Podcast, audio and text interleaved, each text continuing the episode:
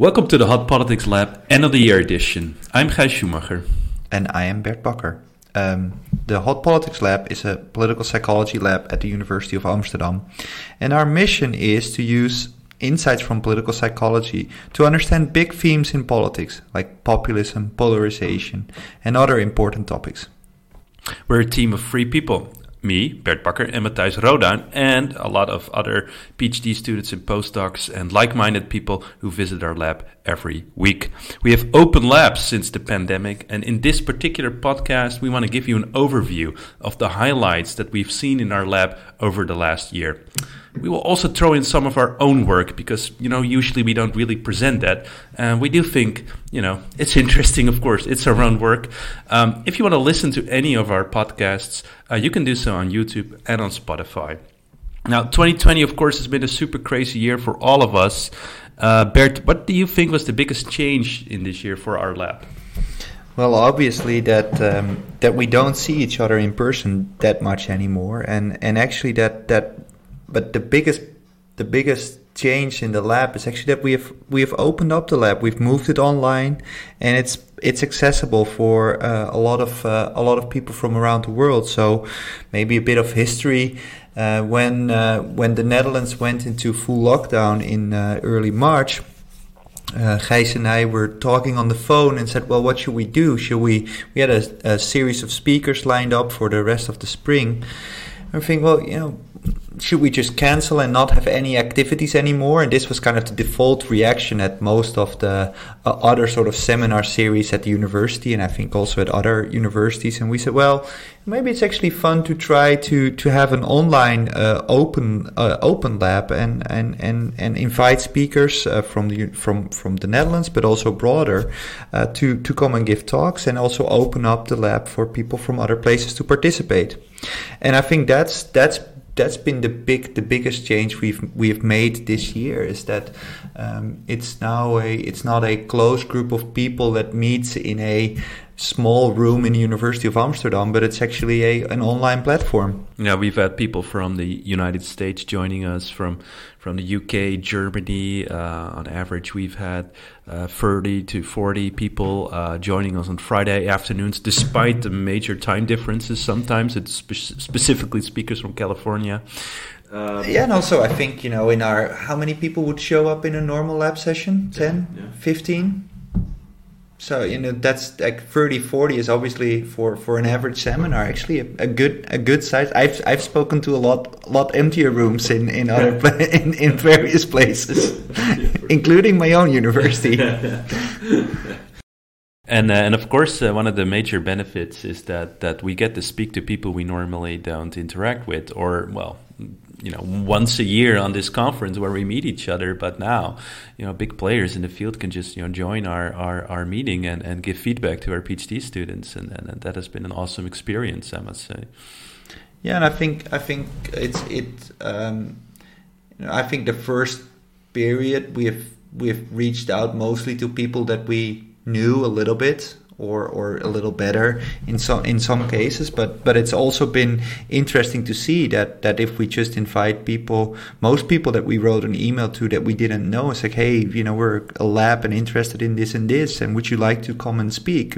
Most people are like, sure, I can do this. I, I think we have had very few people that say I can't make this, and also because I guess the cost of of a one hour lab session are a lot less invasive for your private life, you, the rest of your activities, than that you have even if you're in other places in the Netherlands. If you would have to come to the Netherlands, to Amsterdam, to our lab in Amsterdam, yeah. It costs you half an, an afternoon quickly.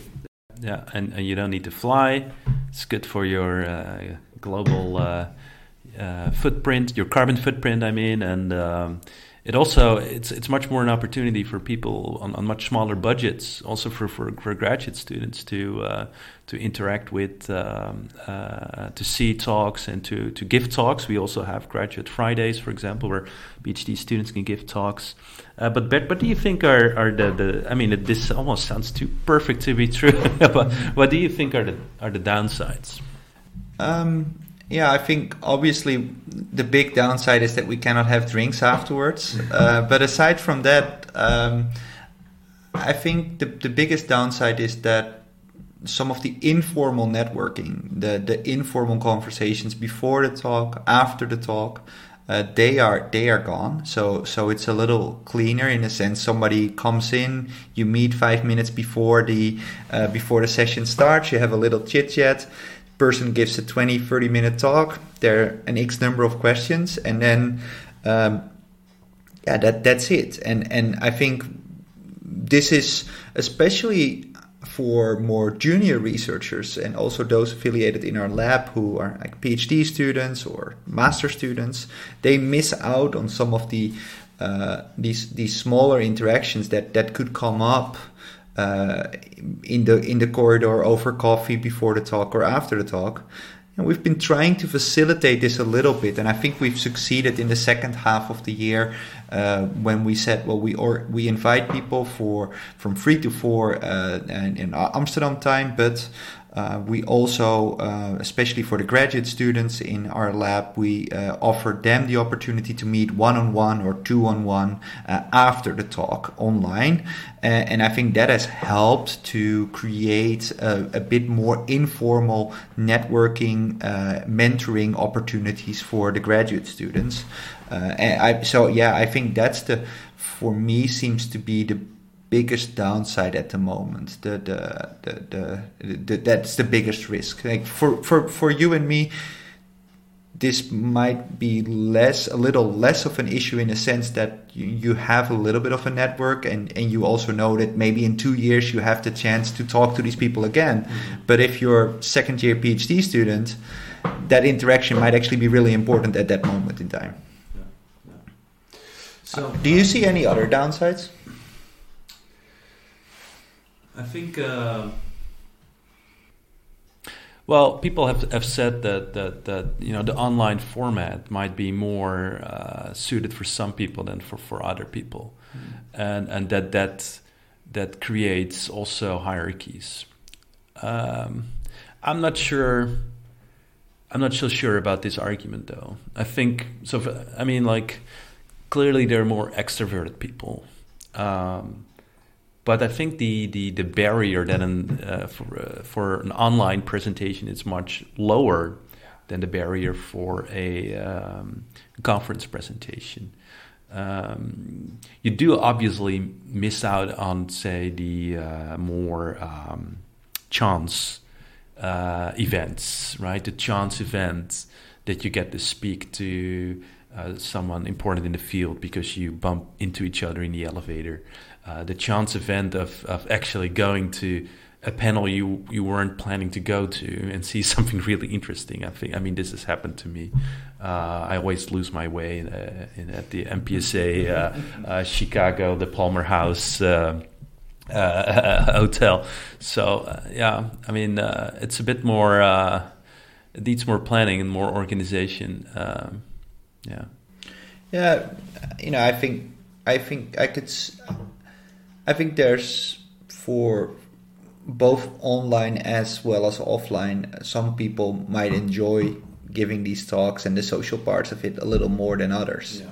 I think there's also maybe people that are, you know, are more in the sort of regular speaker series. Yeah. They get invited or they invite themselves.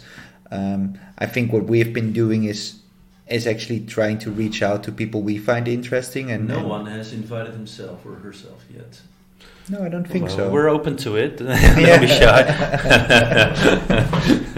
No, yeah, you're right. Yeah, that there's this might be, but but yeah, I think I I do remember the first few times teaching online, which were and also these first sort of seminar sessions we had in the lab.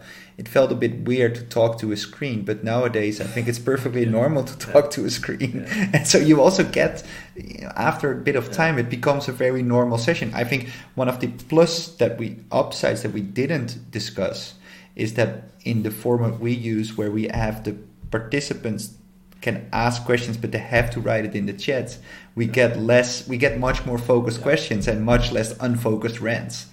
So, so for the people not regularly following us, uh, usually uh, participants can uh, can ask questions by writing them to us, and we read them aloud.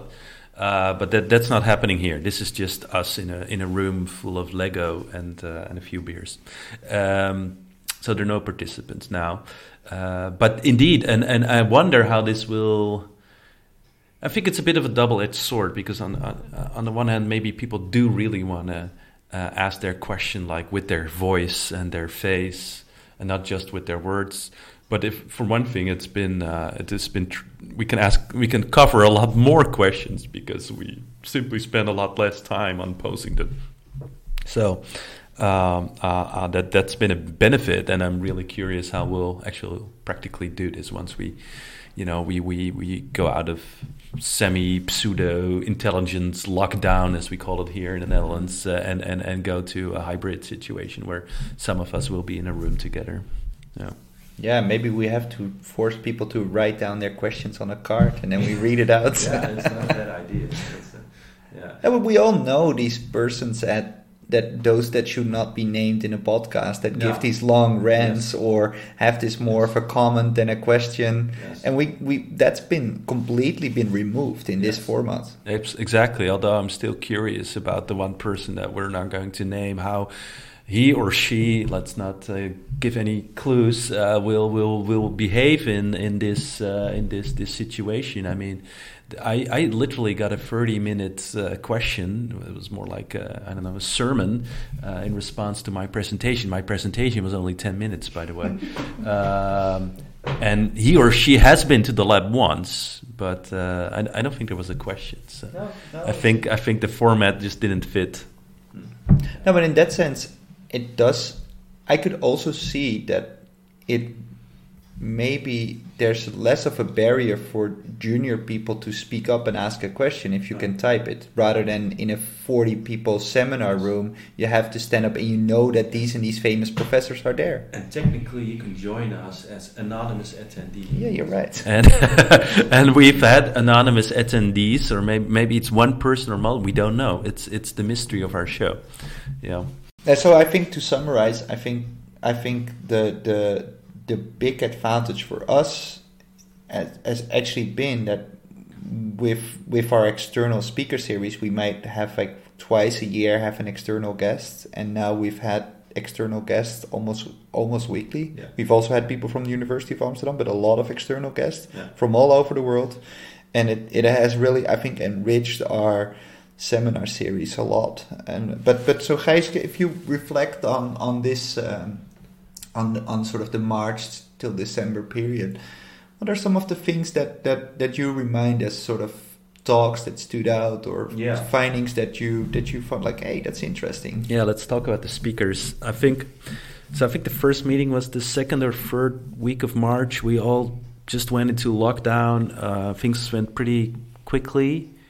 Uh, and and we had a we had a super interesting talk uh, by Michael Bang Peterson from Aarhus University uh, on anxious optimism, and uh, this is this is really this was a Corona talk, right? So this the, the first couple of talks were really also about our own anxieties about COVID and trying to um, trying to get speakers to shed some light from the social sciences on how we should. Uh, Um, yeah, how we should advise the government to uh, uh, to to to get into action, and and and, and Michael's uh, call for anxious optimism. It was really a call for government communication to, on the one hand, make people anxious, right? To to make sure that they comply, make sure that they're scared of COVID, and on the other hand, give them a perspective. So that's the optimism part.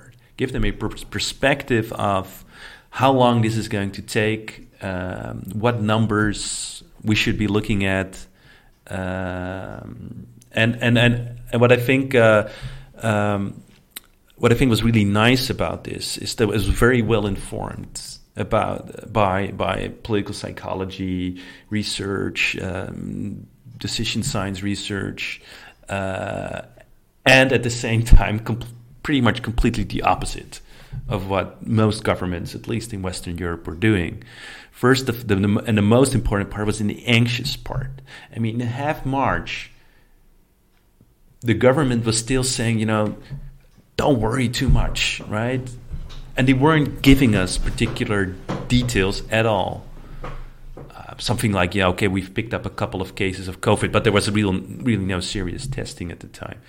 So it was, it was really the opposite recommendation to the government than what they what they were uh, uh, pursuing up to that point, and that that made it, I think, very powerful. And if I reflect back on that that that talk and look at what the government is doing now, yeah, it looks a bit more like anxious optimism, but.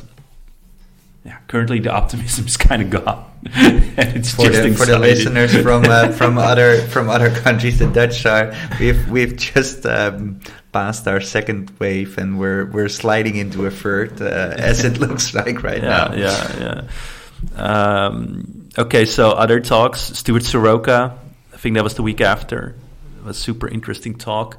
Um, really, already a mix of talking about COVID, but also talking about. Uh, but his his work and, and primarily his, his his his recent work on on on uh, on the negativity bias, and what I think was particularly interesting because I experienced this myself, is that so on average people have sort of a a, a preference for, for, for negative news for because if if the norm is positive. Then for news to, to you know to, to have an impact, it needs to be norm deviating, right? So it needs to be negative. But Stuart was saying, you know, what what happens if we shift the norm? And the norm is shifting currently because you know the it's still pretty much twenty twenty is this is the bad news year of of, of the century, um, and so with bad news being the norm, suddenly people the norm deviating news is good news. And, you know, I look at the newspaper every day hoping to read some good news. Uh, well, how so is that turning I, out? I, I, I'm totally, maybe it's a self-fulfilling prophecy, but I'm totally living Stuart Soroka's prediction. And uh, I'm hoping he, he's turning this project into something, uh, some really nice uh, uh, uh, publication. Uh, what about you, uh, Bert?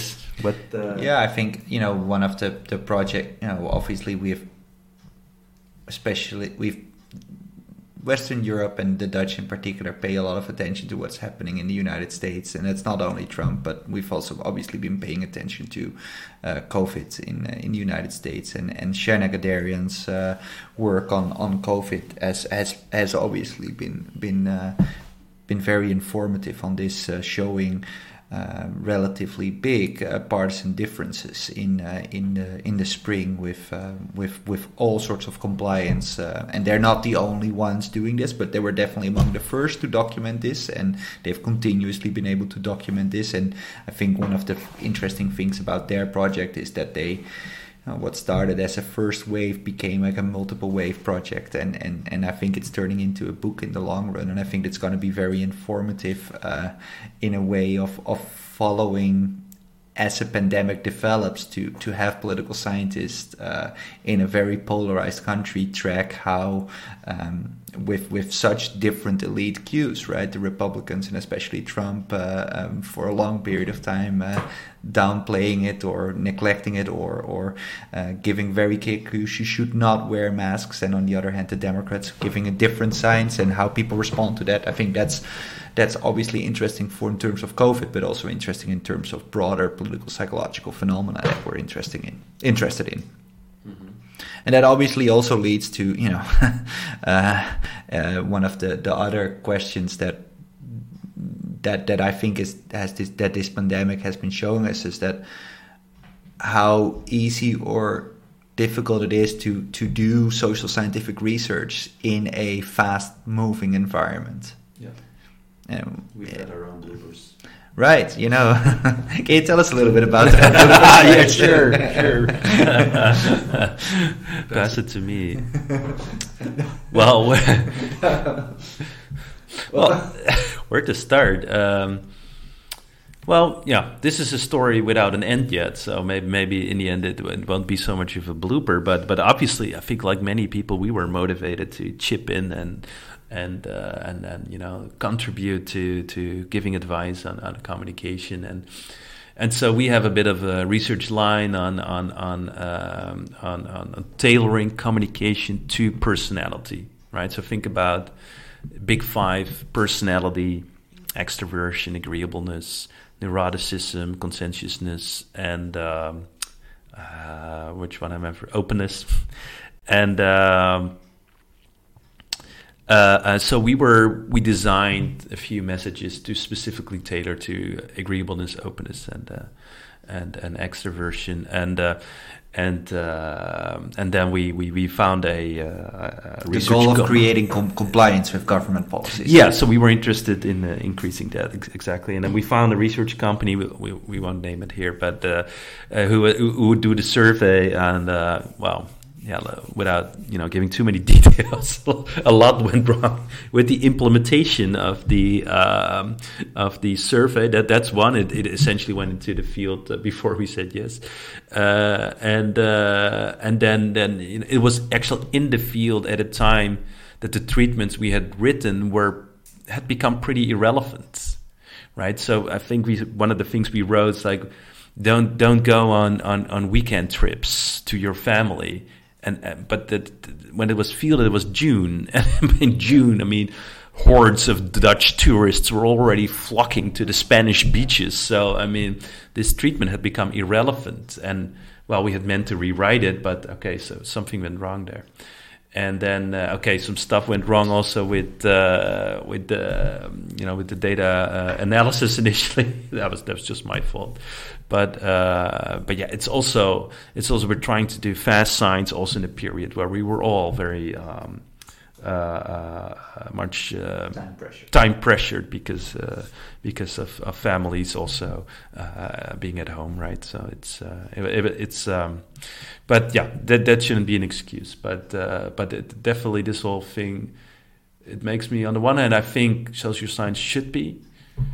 should be capable of, of responding in, in, in a pandemic. It should be capable of doing fast science. On the other hand, also see pretty big limitations. And, um, uh, and maybe we should somehow prepare better for this the next time. Yeah, I think it's also at least, you know, maybe some other social scientists are maybe doing this more often, but I guess for us, we're, we our research lines are not always so one-on-one tied to societal changes. It's not like we see societal change X, like we see f- deep fakes coming up, let's study them. That yeah. you know that I think that's not how how both our lines are developing. No. and and so we're also not so used to it. Yeah. I think the pandemic obviously is a very unusual case because you you, you we had very limited time with with with daycares and kids at home, and uh, daycare closed, kids at home.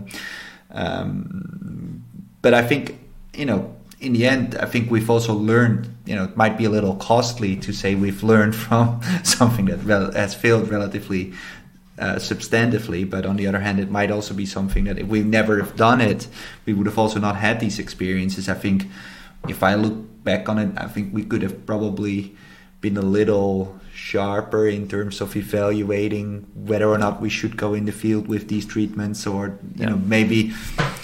That, that we could have probably pushed ourselves to be a little more self-critical, but you know, on the other hand, to give ourselves some slack, we might have also want. We're pretty happy that we were sort of done with the experimental design, and let's just let the research company deal with it. And so, there's pros and cons to it, but yeah, I think the the the fastness of the we should be able to answer social questions fast, but I do think we need to. to think seriously about the checks and balances within our research team. And that's not only about sort of the statistical analysis, but also about the design and the, and the implementation. And I think that's where we definitely missed some things. Yeah. At the same time, I think one positive experience here for me, um, which has nothing to do with fast science, but is to think about your effect sizes. Mm-hmm. Um, in political science, there's there's not really a tradition of, of thinking systematically about effect sizes. In psychology, there's more of a tradition of that, though. But um, in this particular case, so in the end, we did find a very tiny effect of, of, of one of the agreeableness messages. Um, and but what does it mean to find such a very small effect? One might say, well, this is effect is so small. You know, it doesn't really matter. At the, sa- at the same time, you know, if you if you would send that message to an entire population, And and and and and and and, and, and you know, you would do the multiplication. You would find, okay, maybe a thousand people of the seventeen million or so in the Netherlands. Our, our effect is actually larger than that, but say it's just a thousand people. A thousand people are affected by this, and and they they start to, in the sense that they comply more than they otherwise should have done. Then that could actually save another thousand people for. for from getting corona, right? So it's it's it's uh, and, and and and maybe it would save ten people from you know from getting uh, getting into mm-hmm. the hospital or dying. Mm-hmm. Um, yeah, it's it's very small, but it, it it it still might be relevant in that sense.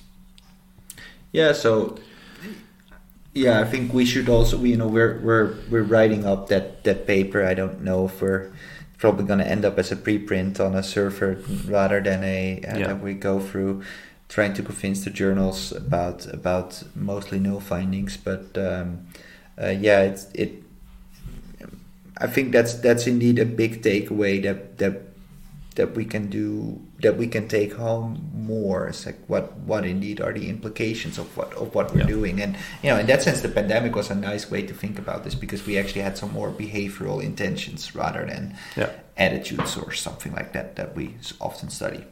Yeah. Okay, so you know, after a while the, the anxiety decreased mm-hmm. a bit, of course, and we had time to reflect upon other things in the lab too, and oh, we were also kind of sick of talking about corona, to be honest.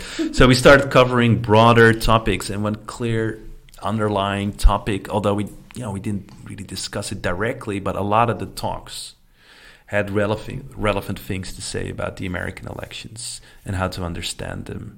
And so let's let's talk a little bit about um, Uh, what we learned um, from those presentations.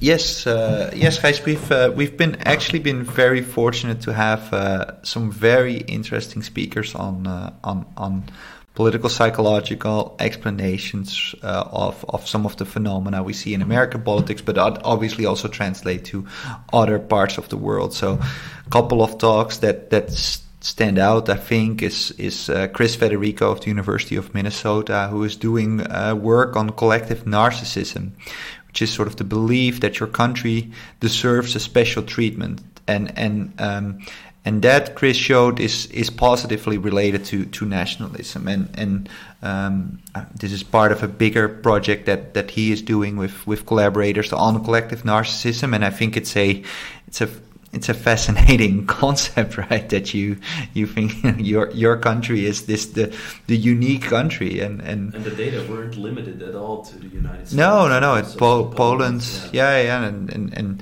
you know, I think uh, I don't know what the I think a lot of Dutch people would also fall for collective narcissism. Uh, you know, our former prime minister was proud of our ah. uh, East Indian Trading Company, and yeah. you know, we're we're a. We're a special country in the E U that deserves all sorts of uh, of special treatments, and uh, and and so I, yeah, it's a, I think it's a fascinating psychological concept that that um, that has as big implications for politics uh, related to narcissism, but probably also related to other outcomes. Uh, another timely talk we had was from Stephen Webster from the University of Uh, Indiana, who just published his book on uh, on on the role of anger in politics, and and uh, done a lot of interesting studies on on the, the extent to which politics solicit anger, and how that in turn uh, motivates things like distrust in uh, in political elites and institutions, and that is uh, obviously not limited to the United States, but that is a uh, that the the um, Stephen's work is is focused on American politics, but you know this is a uh, a phenomena that we can translate to Western Europe uh, easily, and and has been uh, has been on our mind uh, obviously a lot, because we're working also with Isabella, one of the PhD students, uh, on on trying to figure out what the causes of, of political emotions are. So it's been that's been really fun. Yeah. There's some talks that, that come to mind that's that you thought were that stood out. I, I loved Ashley Giardina's talk. Uh, she's from Duke University, right? Mm-hmm. And uh, she spoke uh, just before or after the, the American elections, and her topic is, is is the role of white identity in in in politics, pretty much focused on the United States. It's, and it was really nice how. She so, how she shows that white identity appeals influence politics in all kinds of different ways. That that that you know they they set different norms, and uh, this was just, this was really good talk, and uh, and, and and very timely, of course. Uh, another um, speaker I was super excited to have is Agneta Fischer. Uh, she's the dean of our, our of our faculty, but uh, Gijs is not forced to say to per se say this right now. no, no. He's not up for promotion. I, I, I, well, I, I, I'm hoping I still am at one point, but um, no, no. I mean, I think if no, let's not go in there. But um, but she's uh, more than a, a dean. She's she's an expert in in in, uh, in the emotion emotion sciences, psychologist, and uh, and very interestingly, she's she's she's gotten interested into politics. So she, I mean, political science, not uh, doing politics, but um, and so she gave a talk about uh, the relationship between populism and fear, and this is part of a much larger uh, project uh, um, that that she's doing. And this was uh, uh, super interesting to see how, you know, someone with a background in, in emotion psychology is trying to, you know, enrich in the field uh, of uh, of populism, which typically hasn't focused at all on on, on emotions uh, and so on. So yeah, I mean, those were the, well, there were there were many more exciting uh, talks, but these were the talks that I think uh, were particularly relevant. Uh, you know, if you think about uh, uh, the American elections, which obviously has dominated the, the sort of the election agenda this year.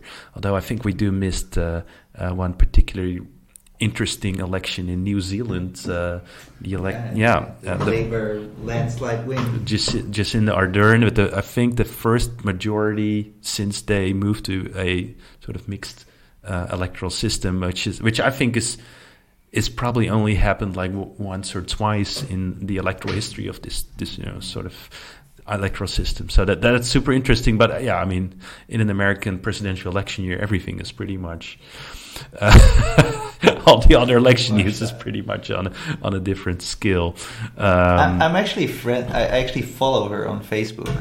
And, yeah, yeah, because uh, some people mentioned that she had a that that she uses the the social media channels in a kind of unique way of of yeah. of, of directly speaking to to with her electorate, and and it's kind of interesting. I'm not.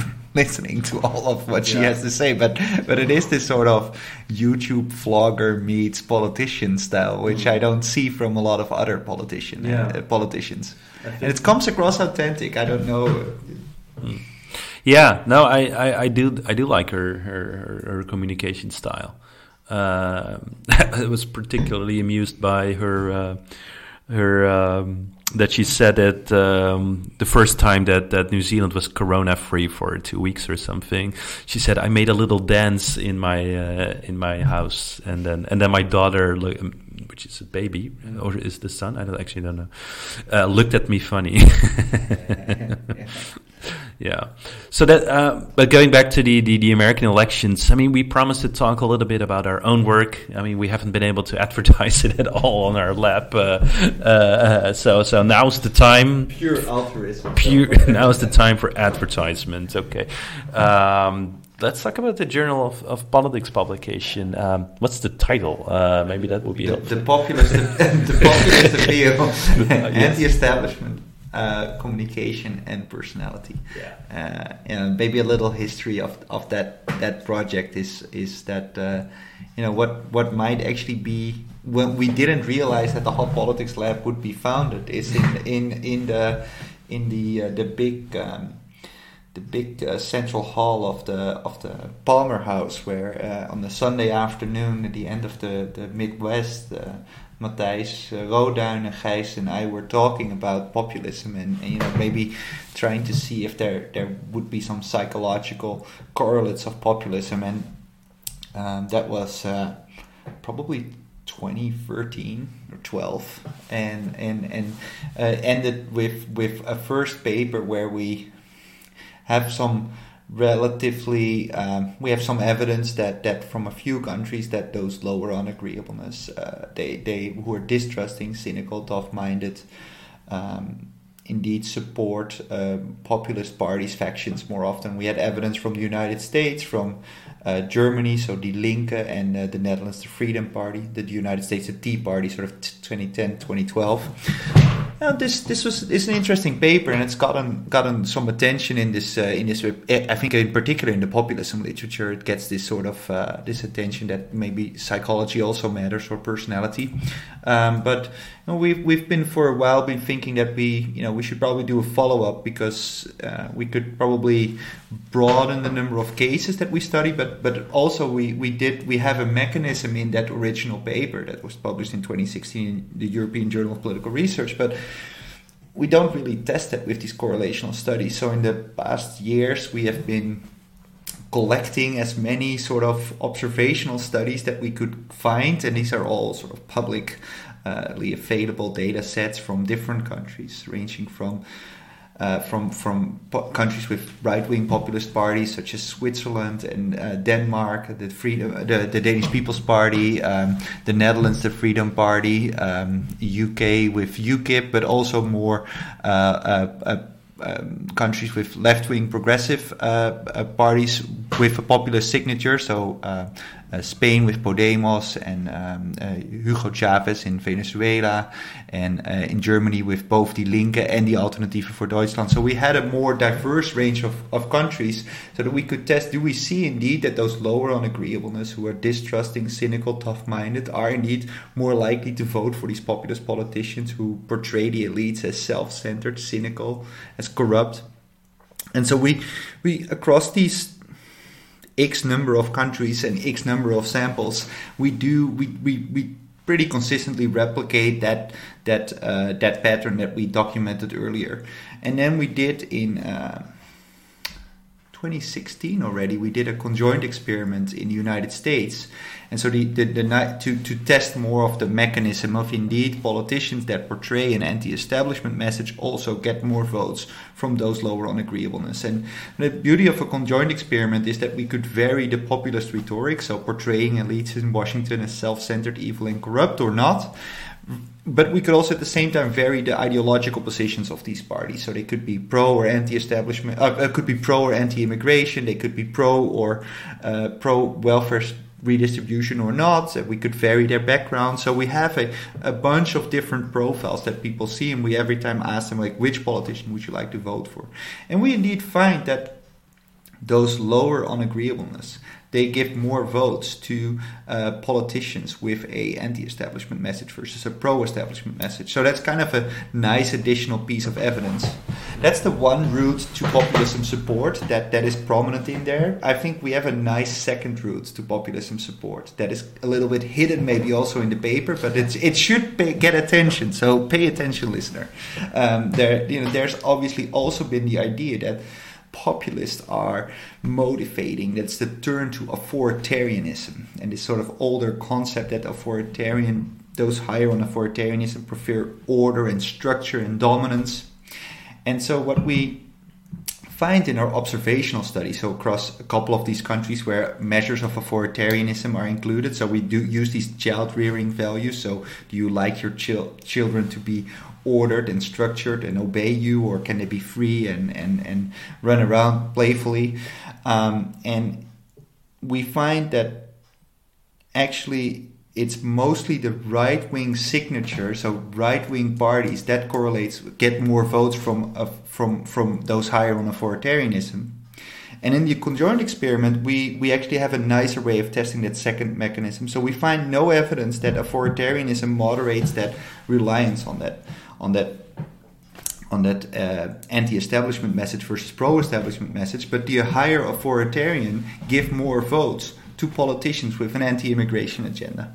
And that, I think, gives nicely gives a nice example of how there could how psychological traits can have different roots to support for politicians. So agreeableness works via the anti-establishment activation, while authoritarianism much more likely works via the activation of, of threat in sort of the ideological positions of anti-groups that, that threaten you. I think it's a nice paper. Um, Uh, that that um, should indeed get some attention. And I think it's also important to note that um, populism is typically conceived as having two components, right? Mm. Uh, anti-establishment and people-centrism. And we also show in particular that it's this anti-establishment aspect that works with agreeableness, and not so much as people-centrism. Pe- the people-centrism is people is, is typically the part that um, uh, uh, uh, that that that populist parties are disliked for, or or very much liked for, maybe uh, uh, because it, well, it's the more, to put it differently, it's the more controversial part, because that's the part where they define what the people is and who isn't. Yeah. The right. Common good. Yes, exactly. The the white the white people, or the the, the original people, or or, or whatever. Uh, but it can also have a left wing interpretation, like the workers, uh, or, or or or ordinary people versus bankers. But so this this this anti-establishment component that we've looked at is uh, is obviously a very important aspect of, of, of, of American politics. I mean, it's pretty much every candidate except for Joe Biden in the last twenty years has said that they were uh, they were an, uh, uh, that they were an anti-establishment candidate. Mm-hmm. I mean, even Barack Obama promised to, you know, to uh, to bring a different perspective to Washington, and uh, John McCain did that. Uh, George Bush did that. Uh, no, and needless to say, Donald Trump did that. Um, yeah.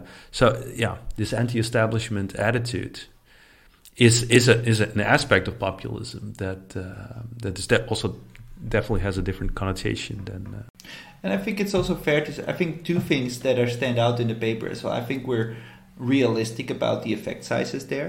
You know, it's not it's not that if we know somebody's level of agreeableness that we can one on one predict what your probability your that yeah. that you whether or not you vote for a populist or not, and.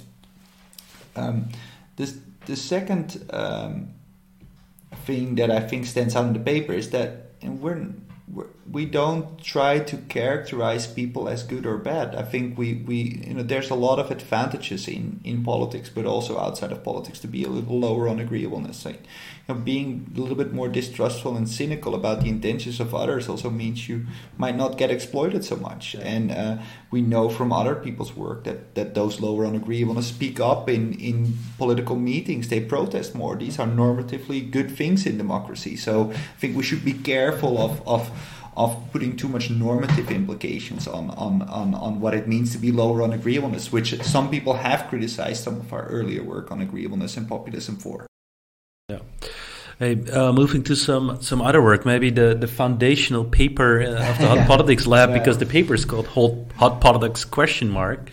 Um, uh, over time, we've questioned maybe whether we should rename the lab to Cool Politics Lab, but uh, but now we actually do have some hot findings. um, a paper published this year in the American Political Science Review, again by me, uh, Bert, and uh, Matthijs Rodan. Um, a four-year saga uh, of collecting physiological data with field in the lab settings. Um, we went to Lowlands, a music festival, uh, an evangelical rock festival. We went to a huge fair in the Netherlands, uh, a biker festival. And, and and we collected data. We were interested in in, in, in we showed people left wing and right wing rhetoric in, in, in, in terms of like really like like, like propaganda films. So we we made we made uh, um, video clips about, say, uh, with an anti-immigration perspective versus a pro-immigration perspective, and uh, and so people were randomly exposed to either the left wing or the, the right wing story. And we, we study their physiological responses. Um, Bert, do you want to dive into what we looked at specifically? Um, yeah, sure. Yeah, I I think uh, there's there's a, a set of expectations we had, and some of them uh, they they they they were confirmed, uh, but others didn't. Others were just wrong. Yeah, you know, that's also the process of learning. Um, you know, we, we, we set out with a set of expectations. Uh, um, One was that that that what we find is that those who are um, have more extreme political positions, uh, which are measured before exposure to these uh, to these to these political messages, they experience more physiological arousal, so more sweat secretion in the fingertips find not much evidence that it's those who are high, more knowledgeable, which is another argument that has been made in the literature, that those who are more knowledgeable, they have more hot, their, their political concepts are hotter, but we find no evidence that, that knowledge is a uh, predictor, statistically significant predictor of, of this uh, increased physiological arousal. So that's when it comes to arousal, that's the first dimension. Um, the second dimension is, is the dimension of valence. Um, which is uh, arousal has been used by, among others, like Stuart Soroka and Diana Mutz have, have studied, uh, have used physiological arousal in some of their, their work. Um, valence is, is less often used in political science uh, into our reading, and, and um, we find that, that obviously once we, we, we know people's pre-treatment uh, positions, and, and so we know what they think about immigration, climate change, redistribution, and then they were randomly exposed to a left-wing progressive message or a right-wing conservative message. And we find that uh, the more you disagree with the message you've received, so being pro-immigration receiving an anti-immigration message or being anti-immigration receiving a pro-immigration message, that evokes uh, activity of the corrugator muscle. That's the muscle just above your eyebrow, and it's been known to be activated uh, to, to signal or experience negative effect. And so uh, that, that fits within the motivated reasoning framework, that that things you disagree with evoke negative effect. You counter argue, you would counter argue if we would extrapolate the theory further. Um, so I think that's that are that are interesting findings. Also, a lot of things that we thought didn't work out. Uh, um, um, we find not much evidence that politics is funny. So we had, among a subset of our participants, we had the zygomaticus, which is a muscle known to be activated uh, in uh, by by positive effect, um, and. We don't really find that people that agree with messages have more activation of the zygomaticus, which you would expect. Um, maybe we measured the zygomaticus wrong. You know, men with beards are, which is common in the Netherlands at this point in time, are hard to uh, are hard to, uh, to to to to get the, the you know the muscle needs to be there. We we might have also not been completely skillful, especially sort of this lab in the fields where you are under a bit of time pressure. Do you have enough time to correctly place this on the on somewhere on the cheek? Well, above the eyebrow is pretty easy, and skin conductance is very easy to collect. Um, but maybe politics isn't also funny, where we, we can't per se reject or accept that based on this study. I think we should do more work on that. Um, and something other that I thought that was interesting, we had also post the, the treatments, we asked people again about their pol- political position, so we could look at some of the attitudinal change.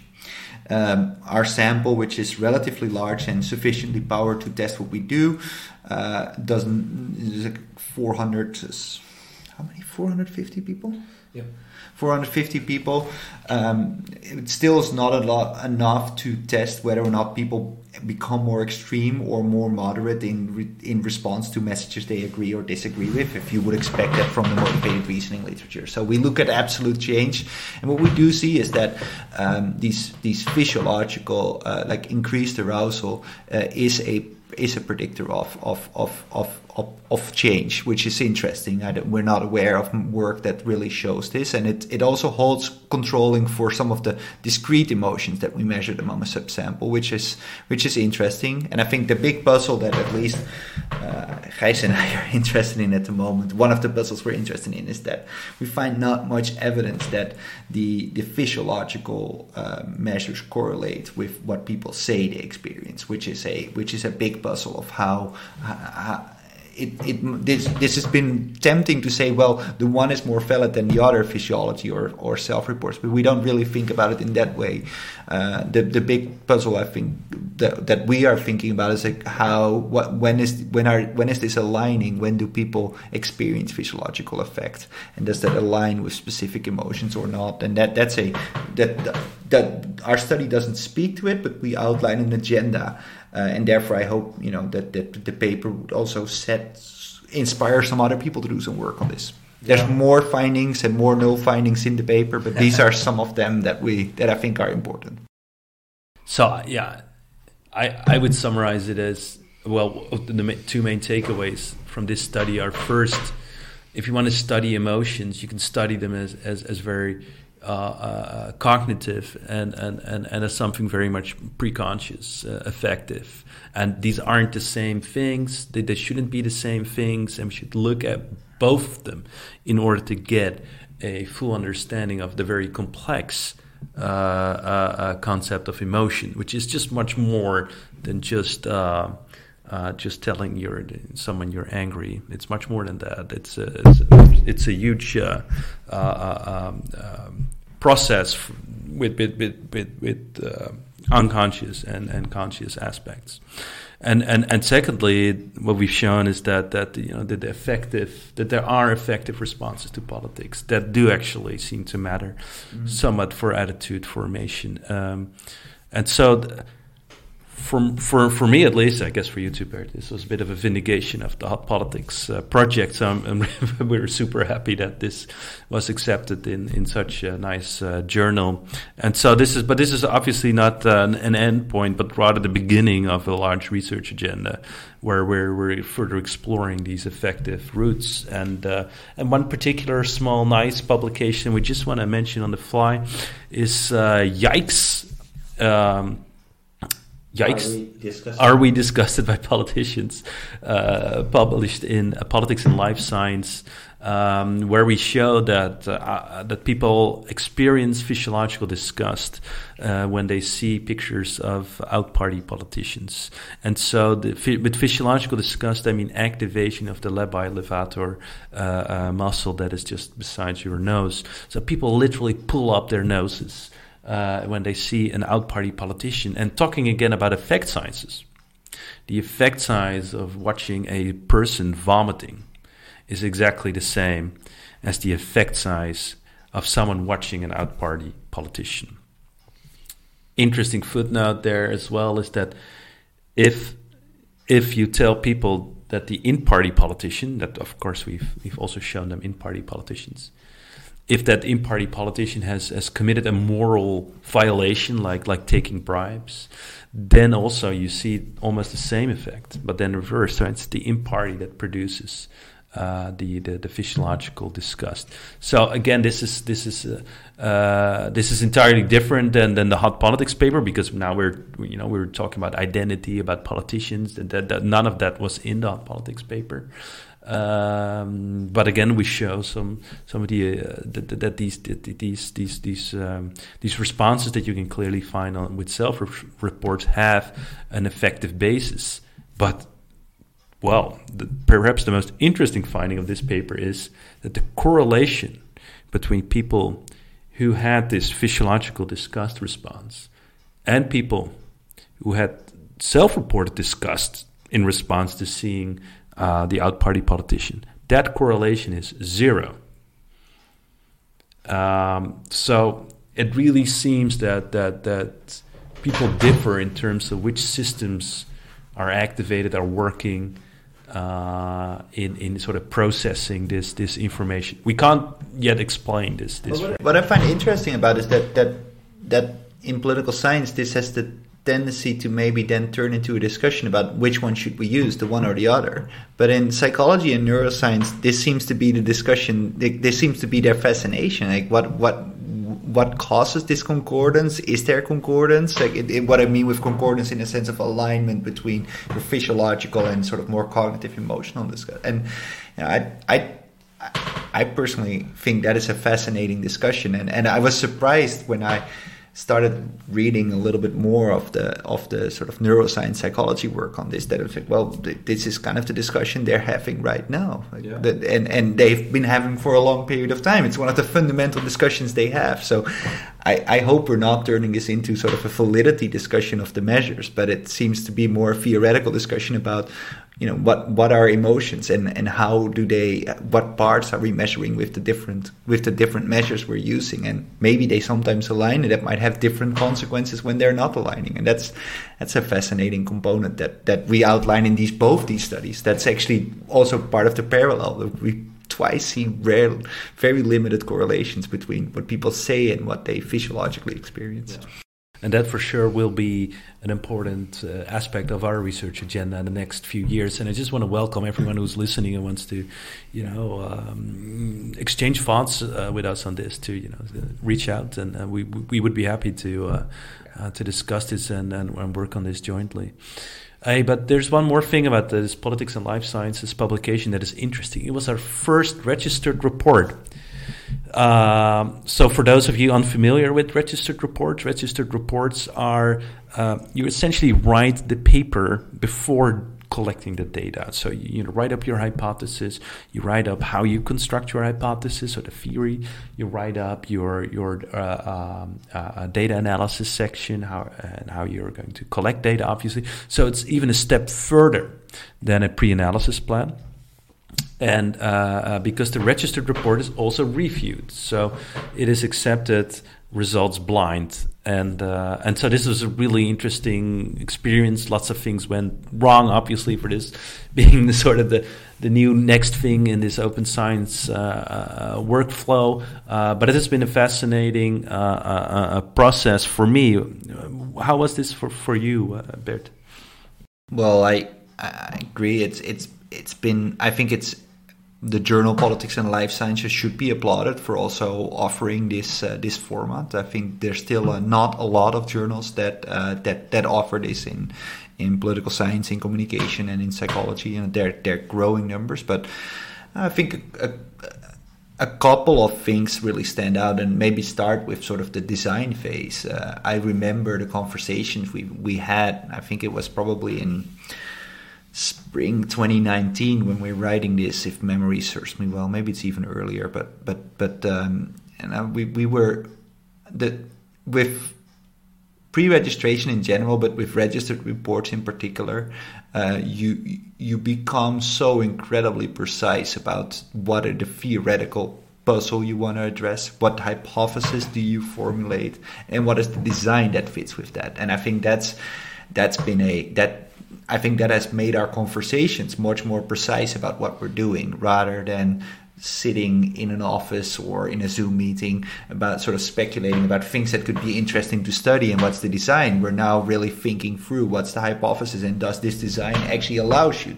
I think pretty far into the process, we realized that, that the hypotheses we, we had formulated weren't actually tested by the analysis plan. Uh, yeah, I, And, and you know, we might be stupid, but I actually yeah. think this happens to a lot of people. yeah. I mean, and it's, it's it should we should be open about this. So. Yeah, I think I think that's that's I think the the, the biggest takeaway from the from the first stage, and and it also made us more selective in. We're also only collecting the data we need to test our hypothesis, and that's nice because you're not sort of preparing for all sorts of additional comments or robustness checks that you anticipate. It's like, no, this is the design. Um, I think the other part that, that we realized is that um, we wrote a very extensive stage one submission, and then we had to program the protocol. And I think we should have probably programmed the protocol once we, when we were writing the stage one submission, because it was so detailed, but it was so much information that we also just made some human errors. That because, you know, somewhere on page twenty-two, something was hidden about like block randomization that we in the end didn't implement. So you, I think. Going forward, and this is obviously easier in Qualtrics when your design is easier than in a physiological study where the programming and all credits should actually be also be given to our co-author Michael Homan, who did a lot of the programming and should not be blamed for the mistakes. But um, uh, is it, it it it I think what we should have done at that point, once we're writing stage one, we should have programmed the protocol as well, and and that would have made sure that. We have then have everything on our mind, but now you know you send it out stage one, three months go out for revisions, and then you have to program it. And yeah, and I, th- I think it was thirty-five pages or something with text. So at some point you miss something, and I think that that's one of the parts where the pre-analysis plan failed in sort of planning. And and uh, lots of, by the way, lots of these experiences we had, um, but we used them to sort of rewrite. Uh, our recommendations regarding how to write pre-analysis plans and registered reports, and if you if you're interested in that, you can find it on our website, Uh, um, yeah, we, we have specific recommendations, and feel free to um, uh, to use them or, or send an email if you have comments on it. Uh, because this is so much a work in, in, in process. I mean, it's great to, you know, to be doing open science, but there's there's just so many uh, uh, things we're all still figuring out as to what is the uh, uh, the best way uh, the best way to go. Yeah, so what I particularly like also about this registered report, we have this table in the main text, sort of deviations from the from the stage one registration. And uh, if if anything that has influenced me this year was the Nature Human Behaviour editorial titled "Tell It Like It Is," and I think, you know, that they, they where they stimulate researchers to not tell the story that fits the data, but to actually tell the story that reflects the research process. And and for me. And I think for all of three of us, getting that table one in is like, well, you know, here are deviations. It's also the standard of what people want in registered reports, but it also shows like, here are the deviations, and we also discuss whether or not they're detrimental for the interpretation for, of our results. And I think that just, it outlines a way of transparency that that about the research process, that, you know, we've we've had these ideas, we forgot some of it, some of it was just different because the data looked different, some things were were uh, were analytical decisions, and and here they are, and you as reader can go to the paper and evaluate whether or not you believe our results. And and I think that's that's the amount of transparency that that also helps to increase credibility of the of of science in general. Yeah. Talk about deviations. I mean, I wrote N H B, Nature Human Behavior, paper in our in our discussion points here, but I actually wanted to talk about our Nature Human Behavior paper, which was accepted in nineteen, but officially uh, published in in twenty twenty. Yeah. Um, there we we um, it's titled "Conservatives and Liberals Have Similar Physiological Responses to Threats," and it's a co-authored paper with uh, between Bert, me, and uh, uh, Finn Arsenault and uh, Claire Guttro, and uh, and and and it's a it's a replication of uh, an existing uh, a paper uh, from two thousand eight, Oaksley et al, uh, where they show that that conservatives have have stronger um, physiological responses to threats than liberals. It's it's it's mostly skin conductance. Um, so it's arousal uh, differences, and, and and in our paper, but there are now two or three other papers that show exactly the same.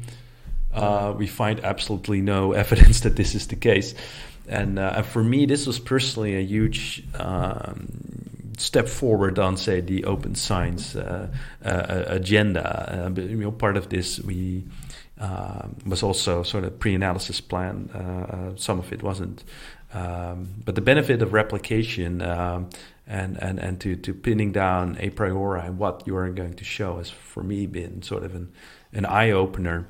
Um, what was also an eye opener, I think, was the attitude of the original authors, in particular Kevin Smith, about being super honest and, and transparent about what they had been doing, and uh, and also very supportive actually in. Uh, In, in getting our work out. So uh, this is a big shout out for Kevin. Yeah, yeah, and I think also um, it's also a big shout out to the other uh, to the other Kevin uh, Arsenault, uh, whom uh, has uh, I was was just tonight uh, had a bit bit of contact with him about the first. I did my my Marie Curie Global Fellowship, uh, a two year postdoctoral. Uh, um, project uh, where one year was with Finn in, in Philadelphia and the second year was back in Amsterdam. And the one of the first evenings I was in Philadelphia, we Finn and I went to uh, went out for dinner, and we started to plan a little bit some of the physiological work we wanted to do, and it turned out into a conversation about open science and about, you know, sort of this. The end of the dinner, we're like, you know what, we should probably commit to just pre-register everything we're going to do in the lab, and and that that commitment in in um, in September twenty seventeen has has really changed uh, the way that that that that I and uh, do do my work nowadays, and I, I think that is also. The decision to pre-register the replication uh, has been a consequence of that of that dinner conversation, and and has, has really helped to give it credibility with the immense amount of robustness checks we replicated there.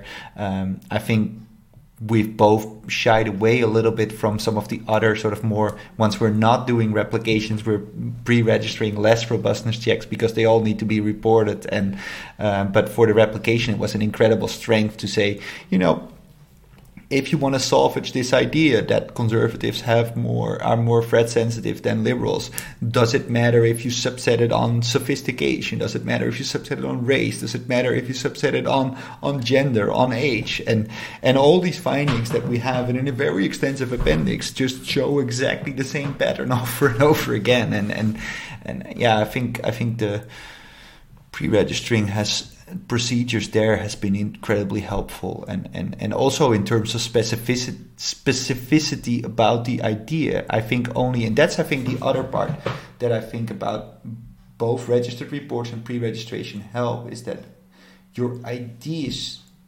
in terms of replication or original just become much sharper. And, and so I think a lot of people write, I think you shouldn't do open science because you want to be part of what you think is maybe something that cool kids or just general the discipline expects you to do. I think you want to engage in things like replication and pre-registration because it makes your work better. Yeah. And that's a that's an intrinsic motivation. Absolutely. Still, for me personally, the I mean, open science to me isn't about the forms. It isn't about pinning down researchers, but a lot of people think, like, oh, there is no more space for creativity or exploration. It's rather about honesty and transparency, just by, you know, what hypothesis testing in your paper is just exploratory, and what is, is, is uh, you know, was, was conceived prior to uh, doing the analysis. And I think, you know, it's such a simple distinction, but I think it makes a world of difference in, in how we write papers and how we talk about papers and how we talk on large, even about careers, right? So it's um, for me that that's that's a huge eye opener that I can recommend everyone to. Um, also, I think it's one of the few things we have as social as scientists in the twenty-first century, where everybody can have an opinion about anything, and so I think we we can bring we can we can we can bring in facts, but they should be derived based on open and transparent procedures, and, and because otherwise we're just if we're just telling stories, yeah. then we're not doing that much different than other people that don't work at universities and just spread stories on social media or whatever or at dinner at dinner parties. So you know that that I think is also, and there's been some work by Daniel Lakens that shows that that that open and transparent workflows increased uh, credibility, and I think that's a uh, you know we've we've done both have done work on populism. Uh, I think the critique of, of, of the academy and, and scientists in general uh, is something we we we experience to some extent in the Netherlands. It's much bigger in other countries, but if we want to prepare for some of these critiques, I think we should have a open and transparent uh, set of of, of workflows. All right, Bert. Yeah. Late. What are you uh, most excited about for twenty twenty? uh, yeah, this is, um, um, you know, I think I'm I'm most excited about about the fact that that there's some clear, like there's some big puzzles laying ahead of us that that I think we're not gonna solve in twenty twenty-one. But I do wanna, uh, and I hope we can do some work to to to figure out some of it.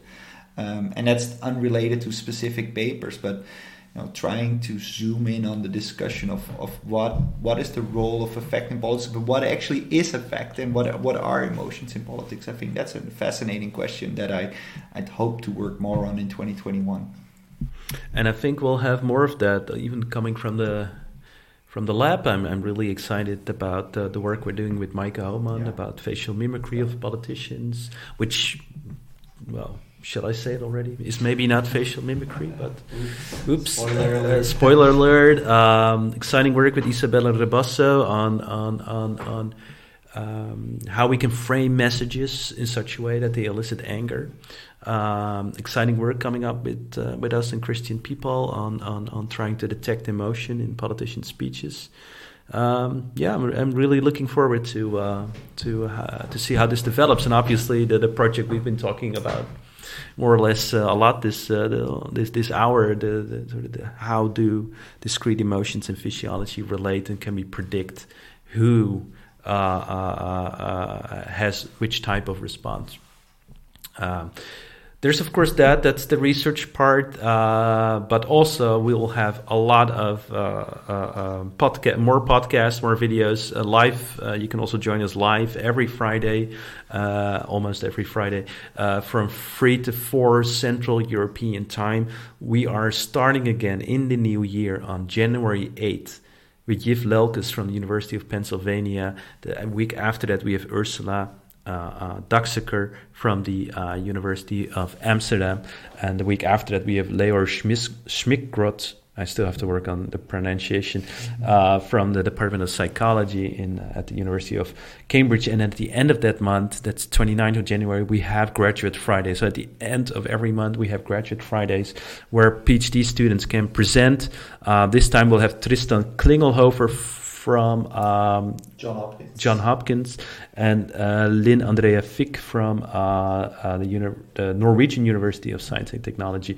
Uh, and so if you're a grad student and you want to present in our lab, there are still some places later on in the schedule. I'm talking about May and June, uh, always the last Friday of uh, that month. So please contact in, in case you're interested to, to, the, uh, to discuss there. Uh, we've got some people to thank. Right. Yes, uh, obviously uh, Christian People, who is uh, uh, on uh, uh, helping us uh, with uh, and setting up uh, all the the Zoom meetings, uh, and obviously uh, some sponsors. In my case, that is the Amsterdam School of Communication Research, um, and in my case, it's the European Research Council and the Amsterdam Institute for Social Science Research. And finally, I want to thank you, Bert, my partner in crime, yeah. for having so much uh, fun with me and and and having bought these excellent uh, beers. They're from the Gooise Brouwers, which is uh, only locally available in Hilversum. Uh, so um, if you don't know that, look it up on the map. Um, and also, we also, I think, we want to thank uh, you all. Like uh, this this year, we've we've broadened our our network uh, um, and and our. Our, our lab has been opener, and uh, you know that is only fun to do if other people also have interest in that. So we want to thank you. Uh, please feel free to engage with us on uh, you know our work, but also on the things you work on, uh, the things uh, our students work on, and uh, obviously uh, it would be fun if you attend uh, our lab sessions uh, and contribute to that. So we hope to see more of you in the upcoming year twenty twenty-one, which I think is how the cases in the Netherlands develop. We'll have a lot more of these online versions coming, so that, that's a positive note to end twenty twenty with. Jeez.